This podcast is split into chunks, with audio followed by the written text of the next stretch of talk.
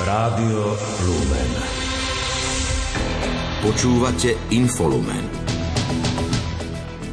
Vladimír Lengvarský je pripravený skončiť ako minister zdravotníctva. Zástupcovia cirkví rokovali s predstaviteľmi štátu o kompenzáciách vysokých cien energií. Fínsky parlament schválil zákon o prijatí podmienok vstupu krajiny do Severoatlantickej aliancie. Z Rádia Lumen vám príjemné počúvanie Infolumenu želajú Marek Rimóci a Julia Kavecká. Domáce spravodajstvo. Vladimír Langvarský je pripravený podať žiadosť o ukončenie poverenia viesť ministerstvo zdravotníctva. Vyhlásil to po dnešnom rokovaní vlády.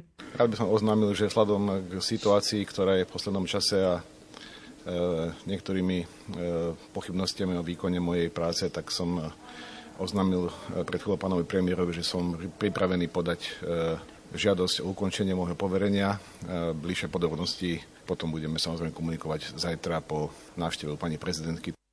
Dočasne poverený premiér Eduard Heger povedal, že ministerstvo zdravotníctva pod vedením Vladimíra Lengvarského v niektorých oblastiach zlyháva. Pripomenul, že napríklad Národná implementačná a koordinačná autorita identifikovala meškanie niektorých projektov z plánu obnovy. Táto agentúra upozornila pri rezorte zdravotníctva, že tam prichádza k istému zdržaniu, ktoré treba okamžite dobehnúť, preto sme aj vlastne nasadili takéto krízové riadenie. Takže toto je oblasť, o ktorej veľmi intenzívne komunikujem aj s pánom eh, ministrom zdravotníctva. Mojím cieľom je a veľkou prioritou, aby sme odstranili všetky prekážky a eh, začali rýchlo dobiehať vlastne nejaké to zmeškané obdobie. Zatiaľ to všetko vyzerá, že sa to môže podariť a verím, že sa to aj podarí. Rozhodnutie Vladimíra Lengvarského podľa predsedu hlasu Petra Pellegriniho len potvrdzuje, že zdravotníctvo nikdy nebolo prioritou lídra Oľano Igora Matoviča ani dočasne povereného premiéra Eduarda Hegera. Lengvarský urobil podľa neho dobré. Podľa môjho názoru mal toto gesto urobiť už oveľa, oveľa skôr, pretože sme boli svedkami toho, ako mu táto neschopná vláda pri každej možnej príležitosti hádzala polena pod nohy. Veľmi pozorne budeme sledovať, kto prevezme nakoniec riadenie tohto rezortu, pretože v rezorte je kopec, kopec problémov a táto celá situácia len ukazuje, že predčasné parlamentné voľby mali byť skôr ako 39. Prezidentka Zuzana Čaputová chce oznámiť ďalší postup v súvislosti s vedením rezortu zdravotníctva po zajtrajšom stretnutí s dočasne povereným premiérom Eduardom Hegerom a dočasne povereným ministrom zdravotníctva Vladimírom Lengvarským. Hlava štátu ozrejmila, že s Hegerom je v posledných týždňoch v intenzívnom kontakte v témach, ktoré považuje za kľúčové. Jednou z nich je samozrejme naplnenie milníkov plánu obnovy. Vnímam isté výzvy v tejto oblasti, najmä pokiaľ ide o budovanie alebo projektovanie nemocnice Rásochy. Požiadala som ešte pred niekoľkými týždňami pána premiéra, aby k tejto veci pristúpil e, s veľkou pozornosťou, aby nedošlo e, k, k zlyhaniu v tejto oblasti. E, sme už od pondelka dohodnutí s pánom premiérom, že zajtra sa stretneme, aby mi predstavil svoj návrh riešenia. Zároveň som dohodnutá aj s pánom ministrom Lengvarským, s ktorým som bola v telefonickom kontakte, že zajtra ho príjmem na rokovanie a potom oznámim svoj ďalší postup. Prezidentka pripomenula, že vedením rezortu zdravotníctva môže poveriť iba existujúceho člena vlády. Dočasne poverený premiér Eduard Heger oslovil dočasne povereného šéfa Enviro rezortu Jana Budaja s návrhmi o postupe do predčasných volieb. Budaj sa k tomu chce vyjadriť verejne na budúci týždeň. Eduard Heger má predpoklady, aby z toho, čo tu e, na scéne pravica vie ponúknuť, aby e, vytvoril pravostredový subjekt alebo skupinu strán, ktoré zastavia nebezpečie návratu Roberta Fica. Eduard Heger je konzenzuálny človek, ktorý vie spájať a vie, vie vytvárať dohody. Debaty o politickom projekte vedie spolu s Hegerom aj dočasne poverený minister obrany Jaroslav Naď. Hovorí, že v diskusiách sú na dobrej ceste. Verte mi, že sa stretávame, debatujeme, hľadáme riešenie spájania, aby neprepadol demokratický hlas a to je všetko. S Hegerom rokoval včera aj šéf mimoparlamentnej modrej koalície Miroslav Kolár, s ktorým ohlásil spoločný postup expremiér Mikuláš Zurinda. Zaviazali sa k zlučovaciemu snemu. Modrá koalícia vznikla premenovaním mimoparlamentnej strany spolu. Zurinda však včera vyhlásil, že spolu nie je schopná s ním zorganizovať a preto sa modrí vracajú k pôvodným aktivitám. Jaroslava Naďa toto rozhodnutie prekvapilo. Verím tomu, že bude ešte zvrátené nejakým spôsobom, že došlo len k nejakému nedorozumeniu, lebo keď sa chceme spájať, tak preto cieľom je spájať sa a nie odchádzať. Čiže uh, verím tomu, že to ešte prehodnotí aj on a možno, že vám chýbali nejaké informácie, ale to je jedno. Dočasne poverený premiér označil stretnutie s Kolárom za konštruktívne. Nepovedal jasne, či chce byť lídrom spoločného projektu. Rád by pokračoval vo funkcii premiéra, aby mohol naplniť ešte tie veci, ktoré nestihli v tomto volebnom období. Toto je moja túžba pre Slovensko a toto je aj túžba pre najbližšie voľby, aby sme občanom vysvetlili, ktorí verím, že sú demokraticky zmyšľajúci, že dajú ten hlas stranám, ktoré reprezentujú hodnoty spolupráce, vízie pre Slovensko a budú môcť pokračovať vo vedení tejto krajine. Rokovania o spolupráci vedie aj strana za ľudí. Jej šéfka Veronika Remišová novinárom povedala, že rokujú so všetkými relevantnými partnermi. Pre nás sú mimoriadne dôležité dve veci v rokovaní o spolupráci. Prvou je dôvera a druhou sú spoločné hodnoty. Bezpečnostná rada štátu sa dnes zaoberala aj stíhačkami MiG-29. Ako uviedol dočasne poverený minister obrany Jaroslav Nať, nebolo prijaté žiadne rozhodnutie. Išlo o poskytnutie informácie. O stave a nákladoch na MIGy informoval Nať podľa svojich slov spolu s náčelníkom generálneho štábu ozbrojených síl Danielom Zmekom. Najmä náčelník generálneho štábu informoval o tom, v akom technickom stave sú MIGy dlhodobo, aké sú uh, náklady, aké boli finančné náklady na to, aby boli ako tak letuschopné, ako často sa boli kazivé, koľko nás stojí dnes ich udržiavanie a tiež e, informoval o tom, e, aký prínos z hľadiska obrany pre Ukrajincov by mali. Tam to naše stanovisko je úplne jasné, ako moje, tak pána náčelníka generálneho štábu. Obidva sme presvedčení o tom, že pre nás už nemajú žiadny e, nejaký zmysel v rámci obrany schopnosti Slovenskej republiky. Jaroslav Naď podotkol, že by sme neboli prvou krajinou, ktorá stíhačky Ukrajine poskytla. Je tiež presvedčený, že dočasne poverená vláda má kompetenciu prijať rozhodnutie o darovaní stíhačiek Ukrajine. Ja by som bez problémov súhlasil, aby o tom rozhodla vláda, lebo to je pokračovanie vojenskej pomoci Ukrajine e, vyradenou technikou a nie je to zásadná otázka zahraničnej politiky. Som o tom absolútne presvedčený. Potvrdil však, že sa zúčastní aj na prípadnej mimoriadnej schôdzi v Národnej rade k stíhačkám, keďže o ich poskytnutí by mal rozhodovať parlament. Aj prezidentka Zuzana Čaputová považuje rozhodovanie o poskytnutí stíhačiek MiG-29 Ukrajine v parlamente za dobrý krok. Je to jedna z možností, pretože sme v situácii, kedy parlament vlastne ako keby odobral legitimitu e, vláde, pretože vyslovil nedôveru a vláda sa rozhodla v tejto situácii e, požiadať parlament o vyjadrenie názoru, e, ktorý by v podstate túto legitimitu v istom zmysle ako keby nahradil. Takže to považujem za, za dobrý krok. Predseda mimo parlamentného hlasu, nezaradený poslanec Národnej rady Peter Pellegrini hovorí, že snaha vlády prehodiť rozhodnutie o poskytnutí stíhačiek MiG-29 Ukrajine na parlament je absolútne scestná. Diskusia o tom, že by to mohli urobiť poslanci uznesením je absolútne nesprávna a nie je založená na žiadnom právnom základe. Snaha vlády prehodiť toto rozhodnutie na parlament je absolútne scestná a aj diskusia o tom, že by to mohli urobiť poslanci uznesením, je absolútne nesprávna a nie je založená na žiadnom reálnom právnom základe. Preto opakujem ešte raz, vláda o takomto vážnom rozhodnutí nemôže rokovať, lebo už nemá mandát parlamentu a parlament to nemôže nejakým spôsobom na seba prevziať, pretože mu to nedovoluje ani ústava, ani iné zákony tohto štátu. Krátko z domova. Vláda dnes vymenovala za člena úradu pre verejné obstarávanie Tomáša Gibu. Ten získal najviac bodov po verejnom vypočutí 9. januára.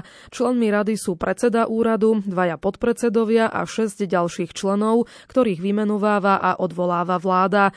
Do jej kompetencií patrí napríklad rozhodovanie o odvolaniach proti meritórnym rozhodnutiam úradu.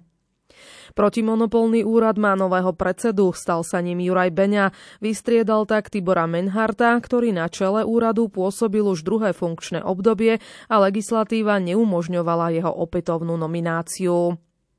Na Kavnitrianskom kraji zadržala a obvinila 8 ľudí z korupčnej trestnej činnosti. Oznámila to polícia bez bližších detajlov. Zásah mal krycí názov Ričí. Slovenské mlinári vyzývajú Agrorezort, aby pristúpil ku kontrole múky, ktorá sa dováža na Slovensko. Vzhľadom na neprehľadnú situáciu, ktorá vznikla pre vojnu na Ukrajine, sa podľa slovenskej spoločnosti mlinárov totiž na spoločný trh EÚ dostáva ukrajinská múka otáznymi spôsobmi. Špecializovaný trestný súd pracovisko Banská Bystrica odsúdil Sheilu S., obžalovanú z extrémistickej trestnej činnosti a nebezpečného vyhrážania na trest odňatia slobody v trvaní troch rokov. Odpíka si ho vo vezení s minimálnym stupňom stráženia. Rozsudok nie je právoplatný. Obžalovaná podala odvolanie. Prokurátor ju jej si ponechal lehotu. Železnica medzi Žilinou a Čadcov stále nie je po dopoludnejšom vykoľajení vlaku prejazdná. V niektorých úsekoch premáva náhradná autobusová doprava. Meškanie je 20 až 30 minút. V Žiline sa predtým vykoľajil vlak Supercity Pendolino smerujúci z Prahy do Košíc.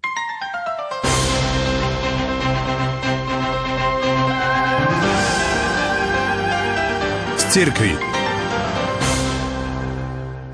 Zástupcovia cirkví rokovali včera s predstaviteľmi štátu o kompenzáciách vysokých cien energií. Podmienky v rámci vyhlásených víziev ministerstva hospodárstva na oprávnené čerpanie dotácie neboli totiž pre cirkvy a ich subjekty jednoznačne a jasne definované. Cirkevné subjekty preto zostávali z aktuálnych dotačných schém vylúčené. Pre Rádio Lumen to potvrdil aj poslanec Richard Vašečka. Ako poslancovi sa mi dostali aj jednotlivé také spätné väzby alebo jednoducho jednoducho osobné poznámky z rôznych farností, ale aj iných cirkevných organizácií, ako napríklad diecezne charity, o tom teda, že sú vysoké ceny za energie, za plyn, za elektriku. A je to hlavne problém, že toto sú neziskové organizácie, charitatívne organizácie, takže je problém e, zohnať také zvýšené náklady eh, na, na pokrytie týchto energií, tak som sa snažil dohromať tých, ktorých sa to týkalo, to znamená ministerstvo, zástupcov ministerstva hospodárstva, eh, konkrétne aj obidvoch štátnych tajomníkov, takisto zástupcov ministerstva kultúry, cez eh, ktoré je, sú církvy financované a potom sa zástupcov církví katolické, ale aj, aj ďalších církví, prípadne nejakých církevných spoločenstiev. Podľa Richarda Vašečku bolo cieľom nájsť riešenie kompenzácie na pokrytie dodatočných nákladov v dôsledku zvýšených cien plynu a elektriny. Jedna z možností je teda vytvoriť akoby novú schému, ale to nebola až taká preferovaná možnosť. Ďalšia je, že zaradiť cirkvi a cirkevné organizácie k ďalším subjektom verejnej správy, ktoré majú teda tieto, tieto energie kompenzované, ceny energii kompenzované. Keďže však riešenie presahuje kompetencie ministerstva hospodárstva, rozhodnutie zostáva v rukách vlády za súčinnosti ministerstva kultúry, pod ktoré cirkvy kompetenčne spadajú. V rokovaniach sa bude pokračovať v najbližších dňoch. Slovensko v týchto dňoch hostí delegáciu konferencie biskupov Triveneta pod vedením svojho predsedu arcibiskupa Francesca Moráliu. Počas pobytu na území Nitrianskej diecezy v sprievode pomocného biskupa Petra Beňa navštívili biskupy Hronsky Beňadik, pozreli si baziliku Minor svätého Benedikta Opáta. Benátsky patriarcha vzďaky obdaroval baziliku omšovým kalichom a obetnou miskou z benátskeho skla a jej rektora Petra Brodeka pamätnou medailou so zobrazením menom patróna Benátok svätého Marka Evangelistu. Z rómskeho Benadiku sa biskupy presunuli do pútnického miesta Topolčianky. V kostole svätej Kataríny Aleksandrískej celebrovali svetu omšu aj za účasti verejnosti. Veriaci Bratislavskej arcidiecezy ako aj návštevníci hlavného mesta majú možnosť stretnúť sa počas pôstneho obdobia s pomocným biskupom Jozefom Haľkom. Stretnutia sa odohrávajú na osobitnom mieste pri studni na primaciálnom námestí v Bratislave. Včera bola prvá príležitosť, využil ju aj Ľudovít Malík. Prostredníctvom známej sociálnej siete ponúkol biskup Haľko možnosť stretnúť sa s ním osobne a porozprávať sa na akúkoľvek tému. Za miesto stretnutí si vybral studňu na Bratislavskom primaciálnom námestí. Ja im ponúkam prítomnosť. Každý príde s nejakou témou, o ktorej chce hovoriť. E, môže to byť téma duchovná, môže to byť téma spoločenská, môže to byť téma akákoľvek Ja som im jednoducho k dispozícii. Dôvodom výberu tohto verejného miesta bolo to, že nie každý dokáže prísť so svojou ťažkosťou či problémom na biskupský úrad, do farnosti či do kostola. Biskup Jozef Haľko tak dáva možnosť, aby si ho ľudia našli na tomto verejnom priestranstve. Takúto možnosť dal bratislavský pomocný biskup už viackrát a reakcie boli prevažne pozitívne. A čo to prináša jemu ako biskupovi? Obraz o tom, ako žije spoločnosť, aké ľudia majú názory, ako vnímajú určité veci, je to pre mňa veľmi obohacujúce. Biskup Jozef Halko ponúkol možnosť stretnutia minulý rok aj účastníkom festivalu Pohoda, kde sa voči jeho osobe odohral aj nepríjemný incident. Tento raz ale nemá obavy, že by sa to mohlo opakovať. Nie, neobávam sa.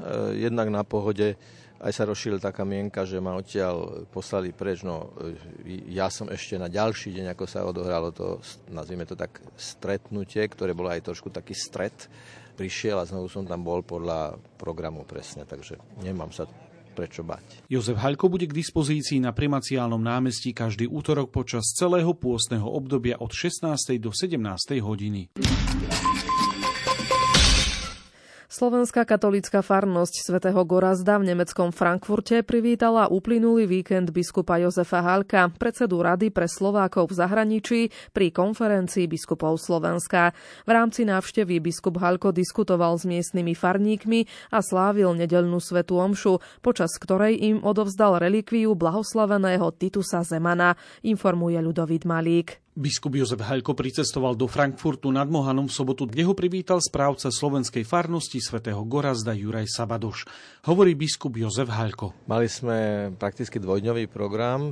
V sobotu večer bola prednáška vyžiadaná. Si žiadali, že by som im porozprával niečo o vzťahu komunizmu a církvy a potom bola beseda aj na túto tému, aj na všetky ďalšie aktuálne témy. Takže sme boli v sobotu večer spolu 3 hodiny. No a potom Ráno som ešte mal stretnutie aj s niektorými konkrétnymi farníkmi a potom bola Sveta Omša o 11. hodine, počas ktorej som odovzdal relikviu blahoslaveného Titusa Zemana, potom sme mali agapé, obed a potom bola krížová cesta. Boli to dva intenzívne dni a vrcholom bola spomínaná Sveta Omša pre slovenskú komunitu a odovzdanie relikví blahoslaveného Titusa Zemana, hovorí správca farnosti Juraj Sabadoš. Je to pre nás taká aj duchovná obnova, z ktorej potom aj istý čas žijeme, zo zážitkov, spomienok, zo slov, ktoré boli povedané.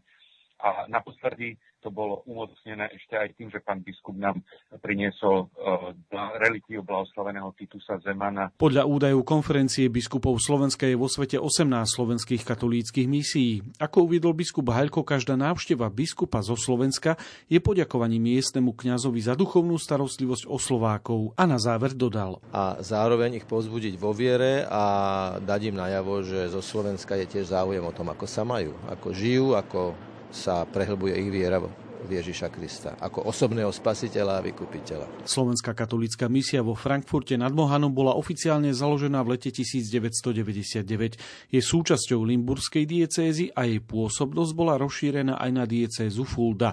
Duchovne sa stará približne o 2000 slovenských katolíkov.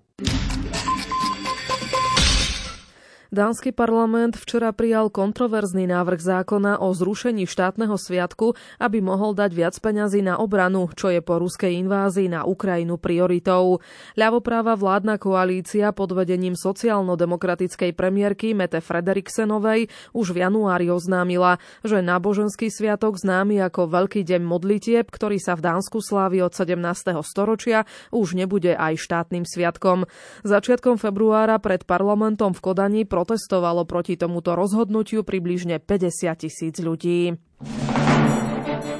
Správy zo sveta.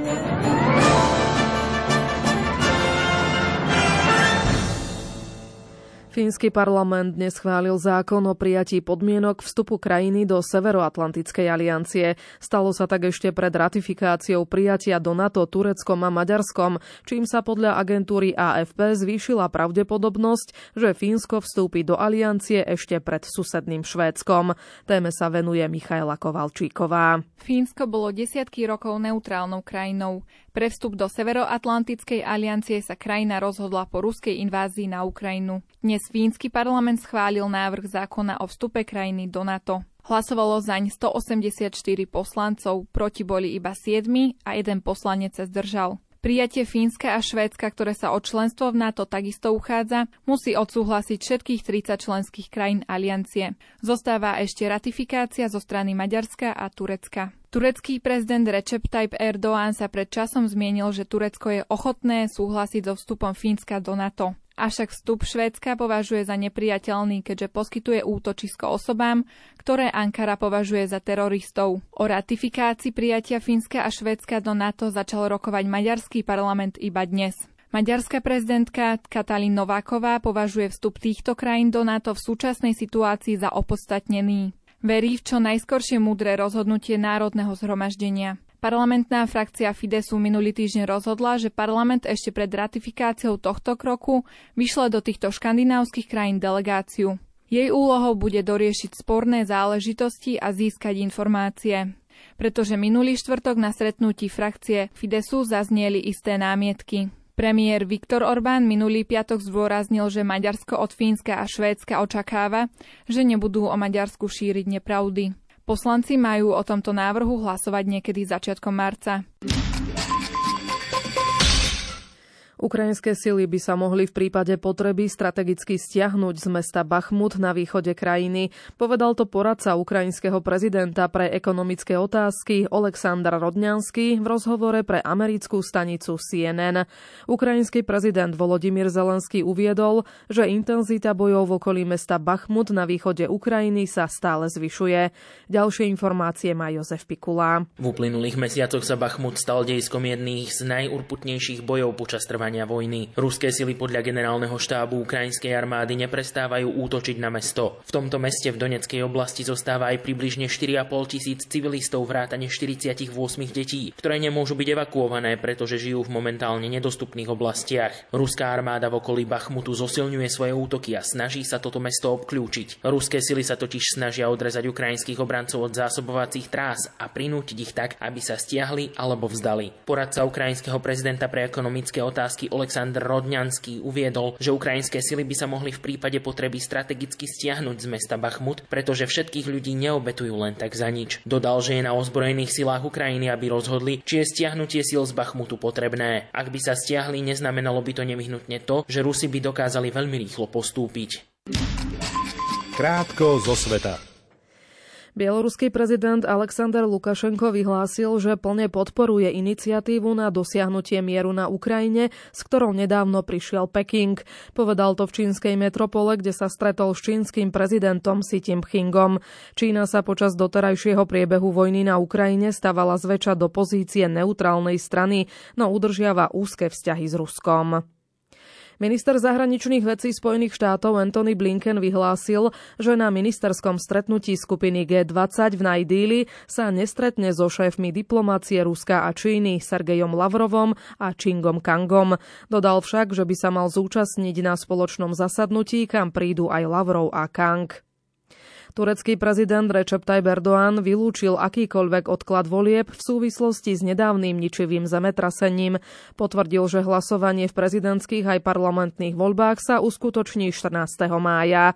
Voľby sa tak uskutočnia len niečo po vyše troch mesiacov po ničivom zemetrasení, ktoré v Turecku zabilo viac ako 45 tisíc ľudí.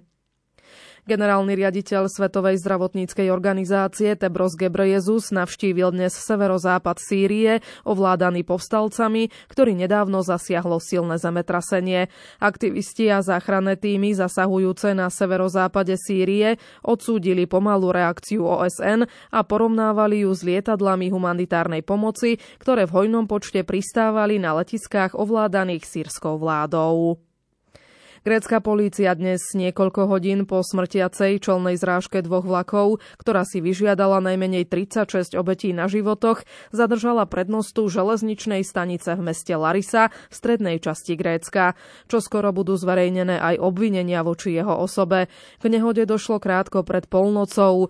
Miestny hasický zbor prostredníctvom svojho hovorcu potvrdil, že sa vykoľajilo niekoľko vozňov po zrážke nákladného a osobného vlaku. Demonstranti v Izraeli prehradili dnes diálnicu z Tel Avivu do Jeruzalema. Ich protestná akcia sa koná v deň, keď by mal izraelský parlament pokračovať v schvaľovaní spornej reformy súdnictva, ktorá podľa kritikov ohrozuje demokraciu a nezávislosť justície. Očakáva sa, že demonstrácie sa dnes uskutočnia po celej krajine. Šport Rádia Lumen. Hokejisti Michaloviec zvíťazili v zápase 41. kola typoz Extraligy na ľade Trenčína 5-2. V tabulke sa Michalovce posunuli na 6. miesto, ktoré po po konci základnej časti znamená účasť v play-off. Trenčín je 9. a s určitosťou bude hrať predkolo play-off.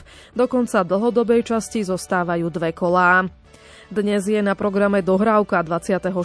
kola typo z Extraligy. Košice remizujú v prvej tretine s Prešovom 0-0. Slovenský hokejový obranca Erik Černák sa v nočnom stretnutí NHL vrátil do zostavy Tampa Bay potom, ako si odpíkal dvojzápasový trest. V domácom dueli proti Floride odohral vyše 17 minút, počas ktorých sa nezapísal do kanadského bodovania a jeho tým prehral 1-4.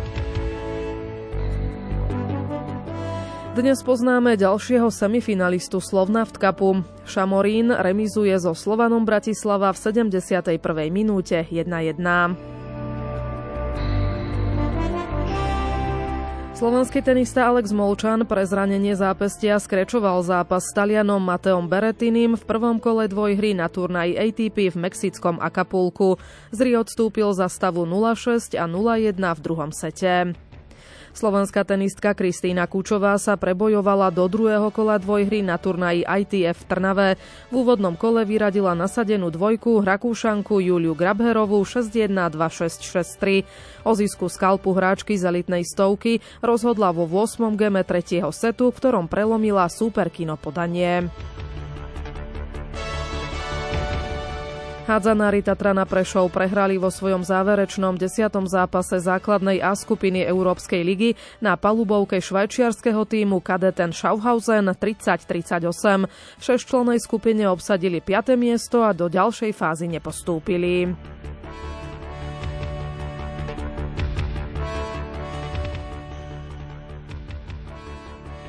Norský bežec na lyžiach Simeon Krieger získal zlatú medailu v pretekoch na 15 km voľným spôsobom na majstrovstvách sveta v Planici. Jediný slovenský reprezentant Andrej Renda skončil na 76. mieste. Norskí reprezentanti v severskej kombinácii si vybojovali zlato v súťaži družstiev na majstrovstvách sveta v Planici. Druhé skončilo Nemecko, bronz získali reprezentanti Rakúska.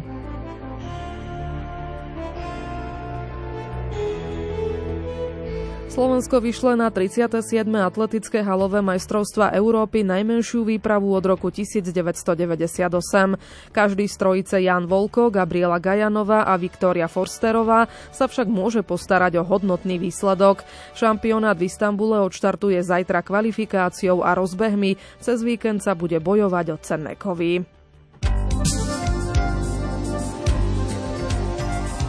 Počasie Ustálené počasie nám na Slovensku podľa Petra Jurčoviča vydrží ešte niekoľko dní. Zajtra ráno, tak znovu treba rátať s takými teplotami, ako bolo dnes ráno, čiže v horských dolinách zase to pôjde pod minus 10, ale na juhu asi tak 0 až minus 5. A cez deň znovu pekne, slnečno. Sem tam sa tvoria aj hmly, no na Orave sme mali ráno, tak je možné, že zajtra tiež bude sem tam, ale málo zatiaľ. Je to stále dosť chladný a pritom nie až taký vlhký vzduch, takže pre preto málo hmiel a najvyššia teplota zajtra, no keď to dobre pôjde, tak aj, aj 10 a 11 bude málo, môžeme dať aj 12, že by na niektorých miestach to mohlo urobiť. A vietor je slabý, to je dobré, len východ. Východné Slovensko za týchto situácií máva trošku veternejšie počasie, takže aj teraz práve na východe by mal byť severný, mierny severný vietor. No, asi tak. Večer o 20. hodine vám dnes ponúkneme reláciu Lupa. Jana Ondrejková vám v nej predstaví cirkevnú materskú školu Márie Macarelovej v Bratislave.